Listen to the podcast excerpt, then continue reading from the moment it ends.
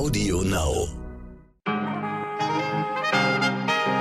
Ein sehr frohes hanseatisches Moin, meine Damen und Herren. Mein Name ist Michel Abdullahi. Es ist Dienstag, der 10. August und das hier ist die 75. Folge von Heute Wichtig.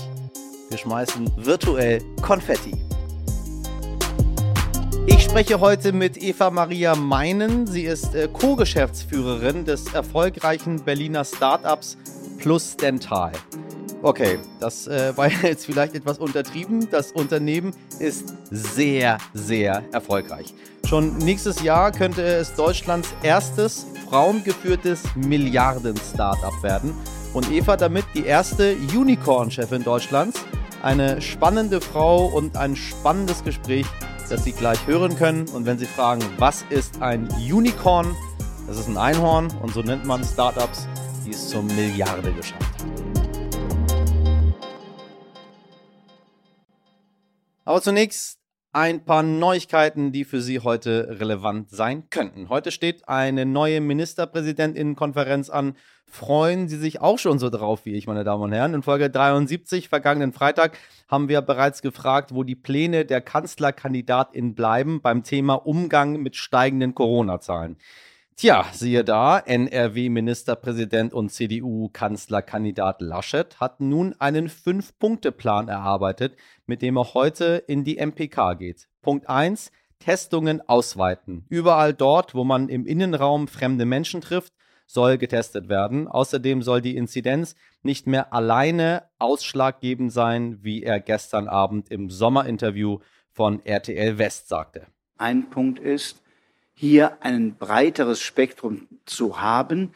Und das muss enthalten Hospitalisierung, also wer ins Krankenhaus muss, ja. und Impfquote. Und ich gehe davon aus, dass das RKI morgen zum ersten Mal weitere Kriterien benennt. Die Inzidenz bleibt auch noch, aber die anderen zwei müssen dazukommen. Und aus dem Gesamtbild muss man dann die Lage beurteilen. Es gibt aber noch keinen neuen Wert. Dazu ist das RKI bisher nicht in der Lage. Und auch Menschen, die sich geimpft haben, sollen anders behandelt werden als ungeimpfte. Geimpfte werden äh, bestimmte Grundrechtseinschränkungen nicht mehr für sich wahrnehmen müssen. Das ist völlig klar. Die müssen zum Beispiel nicht in Quarantäne und so. Die haben jetzt schon viele Vorteile und wir können nur an jeden appellieren, lassen Sie sich impfen. Die Tests werden ab Oktober, dafür setze ich mich gerade ein, nicht mehr bezahlt. Äh, und dann müssen Getestete, wenn sie in bestimmte Bereiche wollen, das selbst aufbringen. Deshalb ist jetzt die Chance, acht Wochen Zeit, sich jetzt noch impfen zu lassen. Dann hat man im Herbst viele Probleme weniger. Ein Punkt auf Laschets Liste ist umstritten und das ist die Verlängerung der pandemischen Lage. Der CDU-Kanzlerkandidat will damit einen Lockdown auf jeden Fall verhindern. Die epidemische Lage ermöglicht, bestimmte Vorschriften zu erlassen. Zum Beispiel die Maske im öffentlichen Personennahverkehr, die jetzt noch wichtig ist, wenn wir sonst, also wir wollen alle keinen Lockdown mehr. Es darf es nicht mehr geben. Ich sage, ich tue alles, dass es ihn nicht geben wird. Es darf ihn nicht mehr geben. Aber das versprechen können Sie es nicht. Ja, aber keiner weiß, was ist die vierte Variante oder die fünfte Delta-Variante oder wirkt der Impfstoff noch. Das Ziel ist kein Lockdown mehr. Muss klipp und klar sein. Und auch nicht Halb-Lockdown und ein bisschen schließen. Nichts mehr dieser Art soll es geben.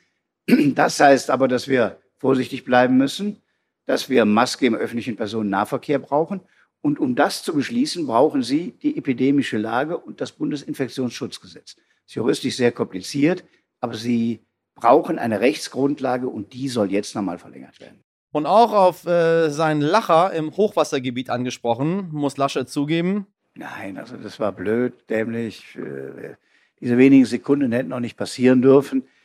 Ich war die ganzen Tage rund um die Uhr unterwegs und dann hat da irgendeiner eine Bemerkung gemacht und das war es einfach nicht wert. Den Bundespräsidenten. Das war eine situative Geschichte. Ja, natürlich. Aber den Bundespräsidenten haben wir gar nicht verstanden, weil er stand relativ weit weg. Ja, es weg. gab ja den Eindruck, Sie hätten ihn ausgelacht. Aber Nein, das ist ja Quatsch und äh, wir haben auch, ja, will das nicht vertiefen. Äh, jedenfalls ist es blöde gewesen. Die Leute im Land, die mich kennen, wissen ja, dass ich da auch zuhöre, das anpacke. Deshalb ärgert es mich umso mehr.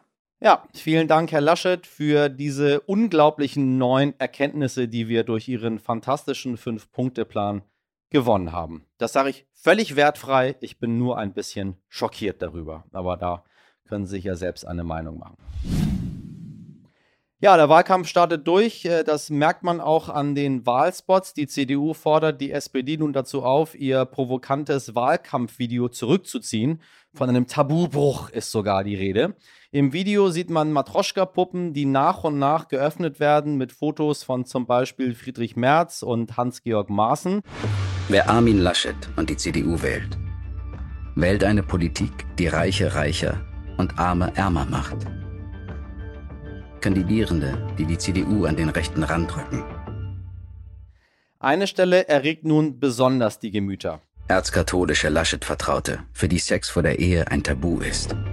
Und das ist eine Anspielung auf den konservativen Laschet-Vertrauten und Chef der Staatskanzlei von NRW, Liminski. Er hatte sich 2007 in einer Talkshow in ähnlicher Form gegen Sex vor der Ehe ausgesprochen. Armin Laschet zeigte sich im Sommerinterview irritiert über den Wahlkampf der SPD.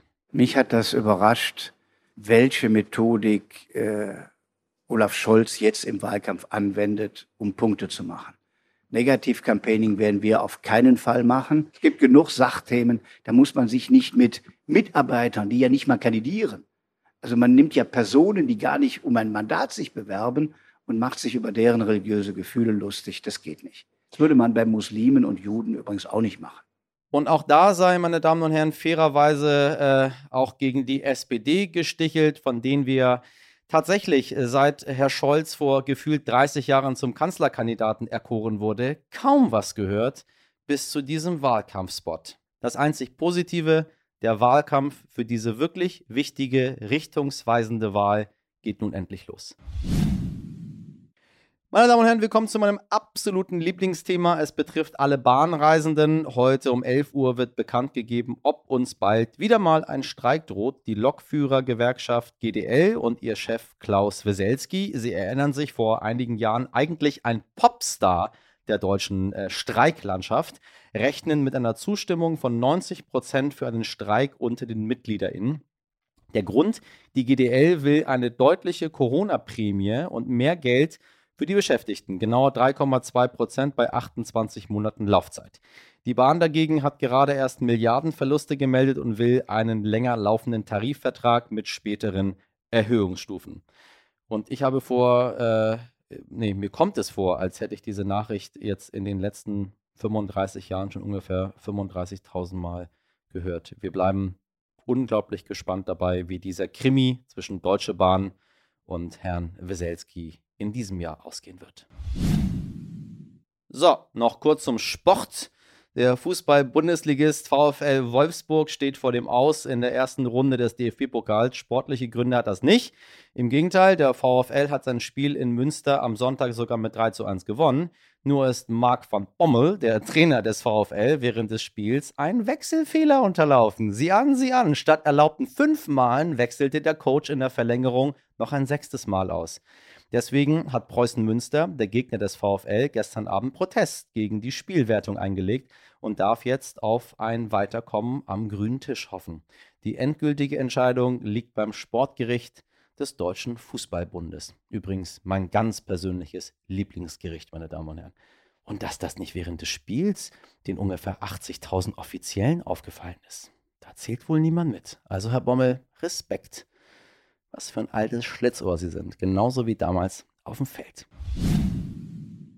Unsere Wirtschaft, der Impfstoffhersteller BioNTech, hat gestern seine Zahlen für das zweite Quartal vorgelegt und die sind ziemlich beeindruckend. Selbst die Erwartungen der AnalystInnen wurde deutlich übertroffen. BioNTech verzeichnete im zweiten Quartal 2021 einen Nettogewinn von knapp 2,8 Milliarden Euro. Für die ersten sechs Monate dieses Jahres belief sich der Überschuss auf gut 3,9 Milliarden Euro. Und der Erfolg des Unternehmens spiegelt sich auch am Aktienmarkt wieder. Seit BioNTechs Börsengang im Herbst 2019 summiert sich das Kursplus auf 2500 Prozent.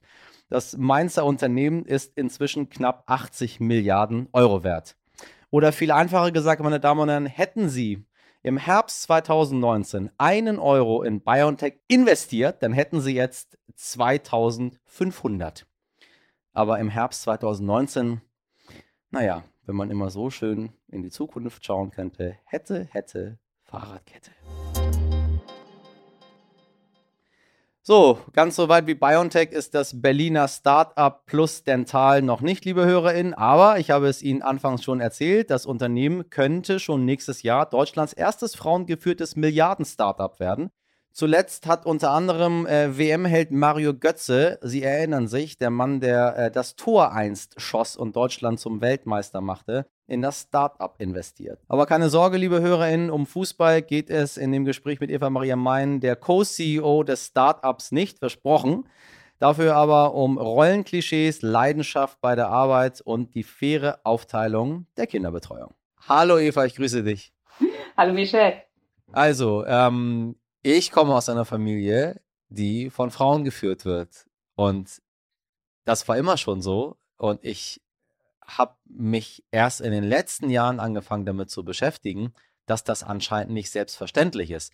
Nun kommt noch hinzu, dass ich ja, dass ich ja Iraner bin ähm, und man ja sowieso von den Muslimen ausgeht, dass da alles ganz kompliziert und dann ist man immer verwundert, dass bei den Iranern die Frau die Hosen dort anhat und das Geschäft auch führt. Es ist ja nicht so, dass meine Mutter zu Hause sitzt und irgendwie das Sagen hat, sondern äh, dass, sie, dass sie auch das Geschäft führt, schon immer.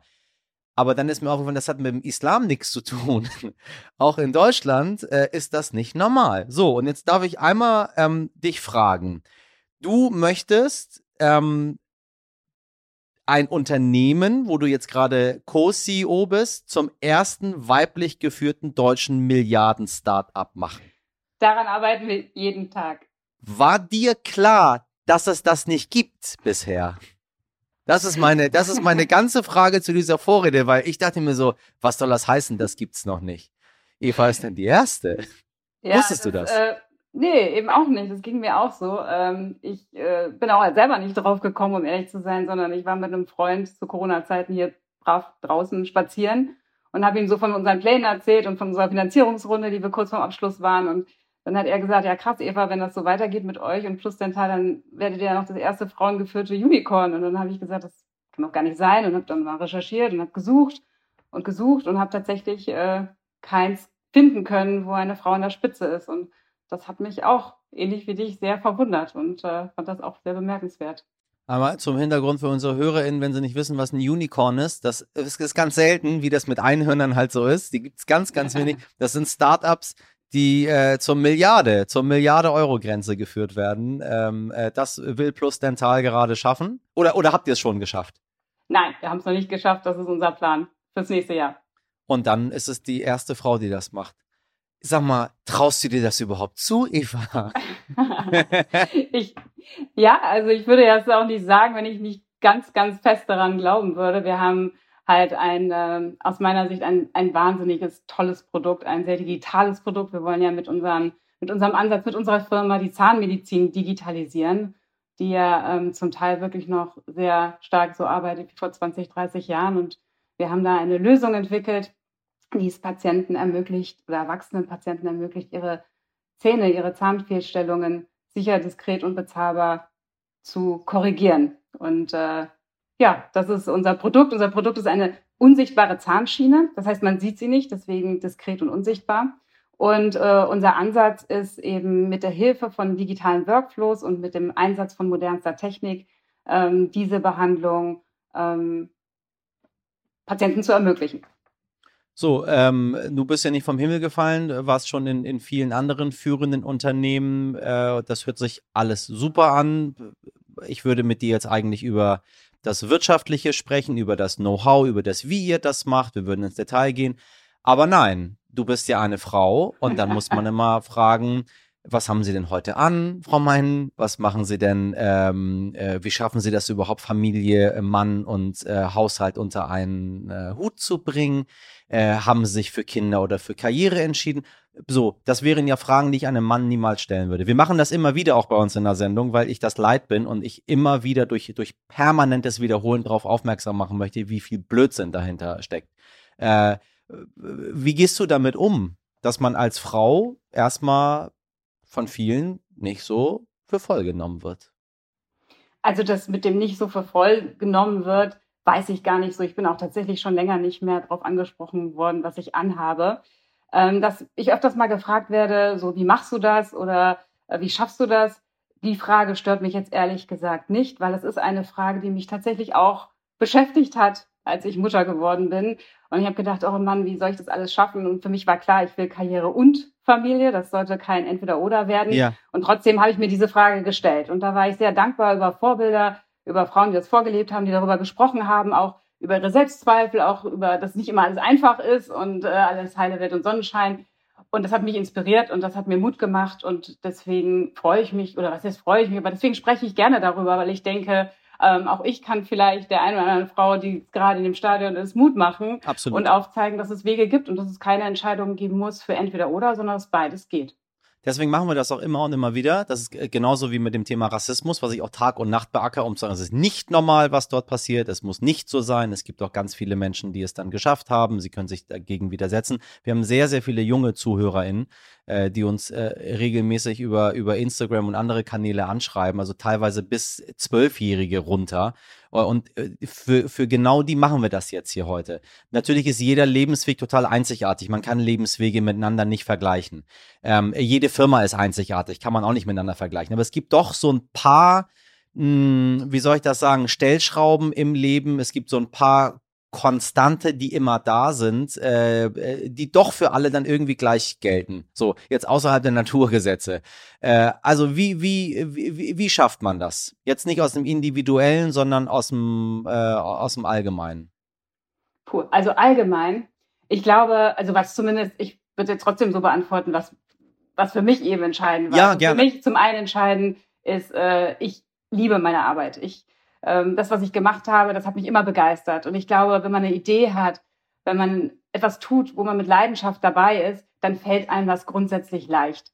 Und das ist für mich schon ein entscheidender Hebel, äh, dass man etwas hat, wofür man wirklich brennt. Und ich brenne für das, was ich tue. Und ich, im Moment ist es äh, eben Plusdental und unsere sehr, sehr starke Vision. So, das ist das eine, was, glaube ich, Erfolg äh, wichtig ist. Und das andere ist, man muss sich die Rahmenbedingungen schaffen, die einem das ermöglichen. Und in meinem Fall war das die Entscheidung, also vielleicht ganz kurz, ähm, als mein Sohn auf die Welt kam, da war mein Mann noch Berater und er war fünf Tage die Woche weg und ich war quasi alleinerziehende Mama in äh, Berlin mit einem Kleinkind. Ja. Und das in Kombination mit einem sehr anspruchsvollen Führungsjob, ähm, das hat mich an meine Grenzen gebracht. Und da wusste ich auch, das halte ich so nicht durch. Ähm, und da haben wir uns zusammengesetzt und haben eben entschieden, dass wir Berlin zu unserem Lebensmittelpunkt machen, dass er sich eine andere Aufgabe sucht, wo er mehr zu Hause sein kann, dass wir die Aufgaben und den ganzen Spaß und die Herausforderungen, die so Familie und Haushalt und Karriere mit sich bringen, äh, uns gegen uns teilen. Und zwar ziemlich genau 50-50. Und das war so sowohl für ihn als auch für mich eigentlich so die Lösung. Und ähm, ja, wenn ich da heute so in meinen Freundes- und Bekanntenkreis schaue, dann muss ich sagen, sind wir da in der Aufteilung, so wie wir es machen, doch eigentlich noch die Ausnahme. Sondern da ist sehr häufig doch noch so, dass äh, der überwiegende Anteil der Care Work von den Frauen übernommen wird. Von den Frauen erledigt wird. Ja. Und auch die Frau, also all das, was du beschrieben hast, genau umgekehrt ist. Du Schatz, ich möchte mich jetzt weiterentwickeln im Beruf. Ähm, ich würde das gut finden, wenn du zu Hause bei den Kindern mehr bleibst, äh, deinen, deinem Beruf nicht mehr nachgehst, weil ich bin hier der Mann und ich könnte Vorstandsvorsitzender von, weiß ich nicht, Exxon Mobile werden. Ich nehme jetzt irgendein Unternehmen, was sehr weit weg ist von allem, was wir hier gerade machen. Wir haben keine Aktien darin und äh, als Iraner wissen Sie ja, ähm, Öl und so, wir kooperieren nicht mit dem Ausland. Vergessen Sie es. Ähm, was heißt 50-50? Also wie macht man 50-50? Wie habt ihr, führt ihr, führt ihr Listen, führt ihr Pläne, äh, macht ihr das, macht ihr das wie in einem gut geführten Unternehmen? Nein, wir sind da nicht, also wir sind da, wir sind da schon pragmatisch. Ja, da ergeben sich, gewisse Themen ergeben sich einfach aus Präferenz, also ne, was einem mehr liegt. Und bei anderen Themen habe ich aber auch schon darauf geachtet, dass es wirklich auch ganze Aufgabenblöcke nicht bei mir liegen, sondern bei ihm. Also zum Beispiel das ganze Thema Arztbesuche, Impfungen, alles, was damit zu tun hat, da kümmere ich mich überhaupt nicht drum. Ich weiß auch nicht, wann die nächste Vorsorgeuntersuchung ansteht. Das liegt komplett bei ihm und das schafft bei mir Freiraum. Da muss ich nicht drum, drüber nachdenken, da muss ich keine Termine machen. Umgekehrt kümmere ich mich auch mit einer gewissen Leidenschaft darum, dass mein Sohn immer äh, die richtige Kleidung wettertechnisch und monatstechnisch im Schrank hat und äh, angezogen ist und so das Ganze abholen von der Schule und äh, Begleitung zum Sportprogramm und so, das teilen wir uns einfach auf. Ähm, da bin ich eher beim Tennis und er ist eher beim Segeln, weil er auch begeisterter Segler ist. Also da gibt's dann halt einfach nach Präferenz. Aber wir führen kein Tagebuch, wir führen keine Strichliste, sondern äh, das hat sich so eingespielt und ich würde sagen, das ist schon sehr fair verteilt.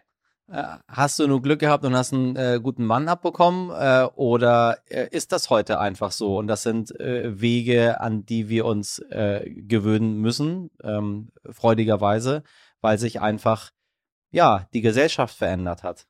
Also erstens, ich glaube schon, dass ich einfach einen wahnsinnig tollen Mann gefunden habe. das ist ja klar. Ich ziehe die Frage zurück. Ähm, der ist Holländer und ich will jetzt nicht sagen, dass das äh, jetzt der Grund ist, aber der war schon immer sehr modern eingestellt. Und das war jetzt nicht in dem Umfeld, in dem ich vorher gearbeitet habe, gab es das nicht so oft, muss ich ehrlich sagen. Ne? Ich komme ja aus der Konzernwelt und da war schon öfters oder war in der Regel äh, die Rollenverteilung doch eher klassisch bei meinen Kollegen. Ähm, jetzt arbeite ich ja seit drei Jahren im Startup und da erlebe ich das sehr viel häufiger, dass äh, junge Eltern, ähm, sowohl ne, männliche Kollegen, die bei uns arbeiten, und auch Frauen, ähm, da aus meiner Sicht eine modernere Beziehung führen als das, was ich so in der Vergangenheit erlebt habe. Also ich glaube schon, dass ein Wandel da ist. Das finde ich toll. Ähm, wie, wie, ja, wie, wie groß der Wandel ist, jetzt auch in der neuen Generation, das müssen wir dann noch mal ein bisschen beobachten. Aber ich freue mich äh, über jedes junge Paar, über jeden jungen Kollegen, bei dem ich miterlebe, dass da irgendwie eine Gleichverteilung und eine gegenseitige ja, Übernahme von Verantwortung passiert. Du hast mal gesagt, ähm, du hast immer wieder von Kunden gehört, äh, jetzt schicken sie uns die Praktikantin. äh, äh, das ist jetzt vorbei, ne? Das ist jetzt Gott sei Dank vorbei, ja. Tut das gut? Ach ja, ich muss auch ehrlich sagen, es, ne, es sind ja auch Erfahrungen, die machen einen ja auch stärker. Also ne, wenn du das dann erstmal so hörst und denkst so, wie reagiere ich jetzt darauf? Ähm, und dann musst du halt die Zähne zusammenbeißen, musst sagen, jetzt überzeuge ich halt mit Leistung und auch in dem Fall, es war jetzt auch nicht so oft, war jetzt einmal, aber ne, war dann auch nach zwei Stunden Workshop die Diskussion vorbei und alle haben fleißig mitgearbeitet und wir haben ganz, ganz tolle Ergebnisse erzielt und der Kunde wollte danach auch ehrlich gesagt nur noch mich. Ähm, insofern, ja, also ich höre es heute nicht mehr, darüber bin ich froh, aber auch, dass ich es gehört habe, hat mich am Ende dahin gebracht, wo ich heute bin. Insofern war es auch, auch eine Erfahrung. wann wollt ihr Einhorn werden? Gibt es einen Plan? Nächstes Jahr. Nächstes Jahr. Okay, ich äh, drücke die Daumen. Ich bin gespannt.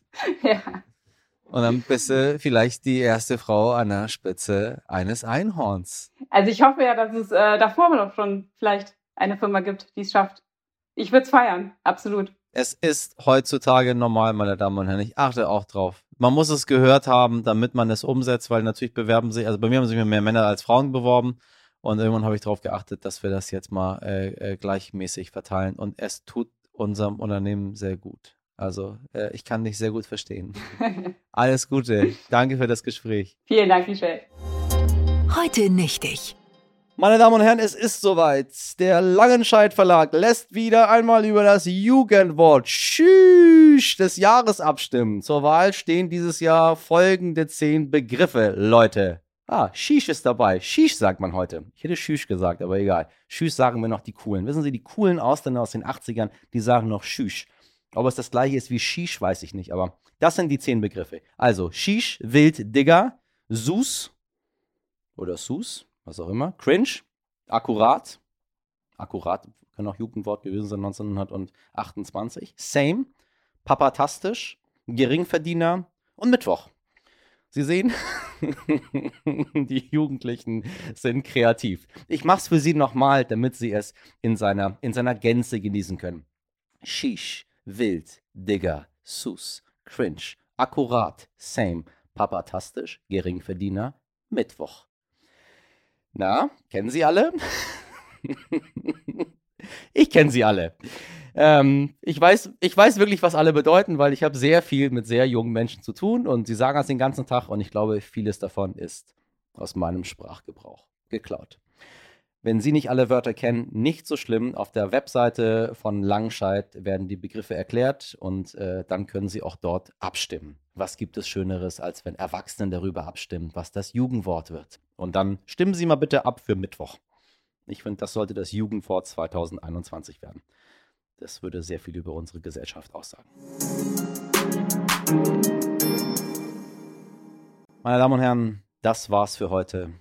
Traurig aber wahr. Und wenn Sie Feedback, Anregungen oder Themenvorschläge für uns haben, dann schreiben Sie uns. Sie erreichen uns wie immer unter heutewichtig.stern.de. In der Redaktion für diese Folge waren Sabrina Andorfer, Dimitri Blinski, Malte Born, Nick Rasmus und Martin Schlack. Die Produktion hat Alexandra Zebisch für Sie übernommen. Morgen ab 5 Uhr können wir uns wieder hören, wenn Sie mögen. Und jetzt wünsche ich Ihnen einen wundervollen Dienstag. Machen Sie was draus. Bis morgen. Ihr Michel Abdullahi. Tschüss. Digga.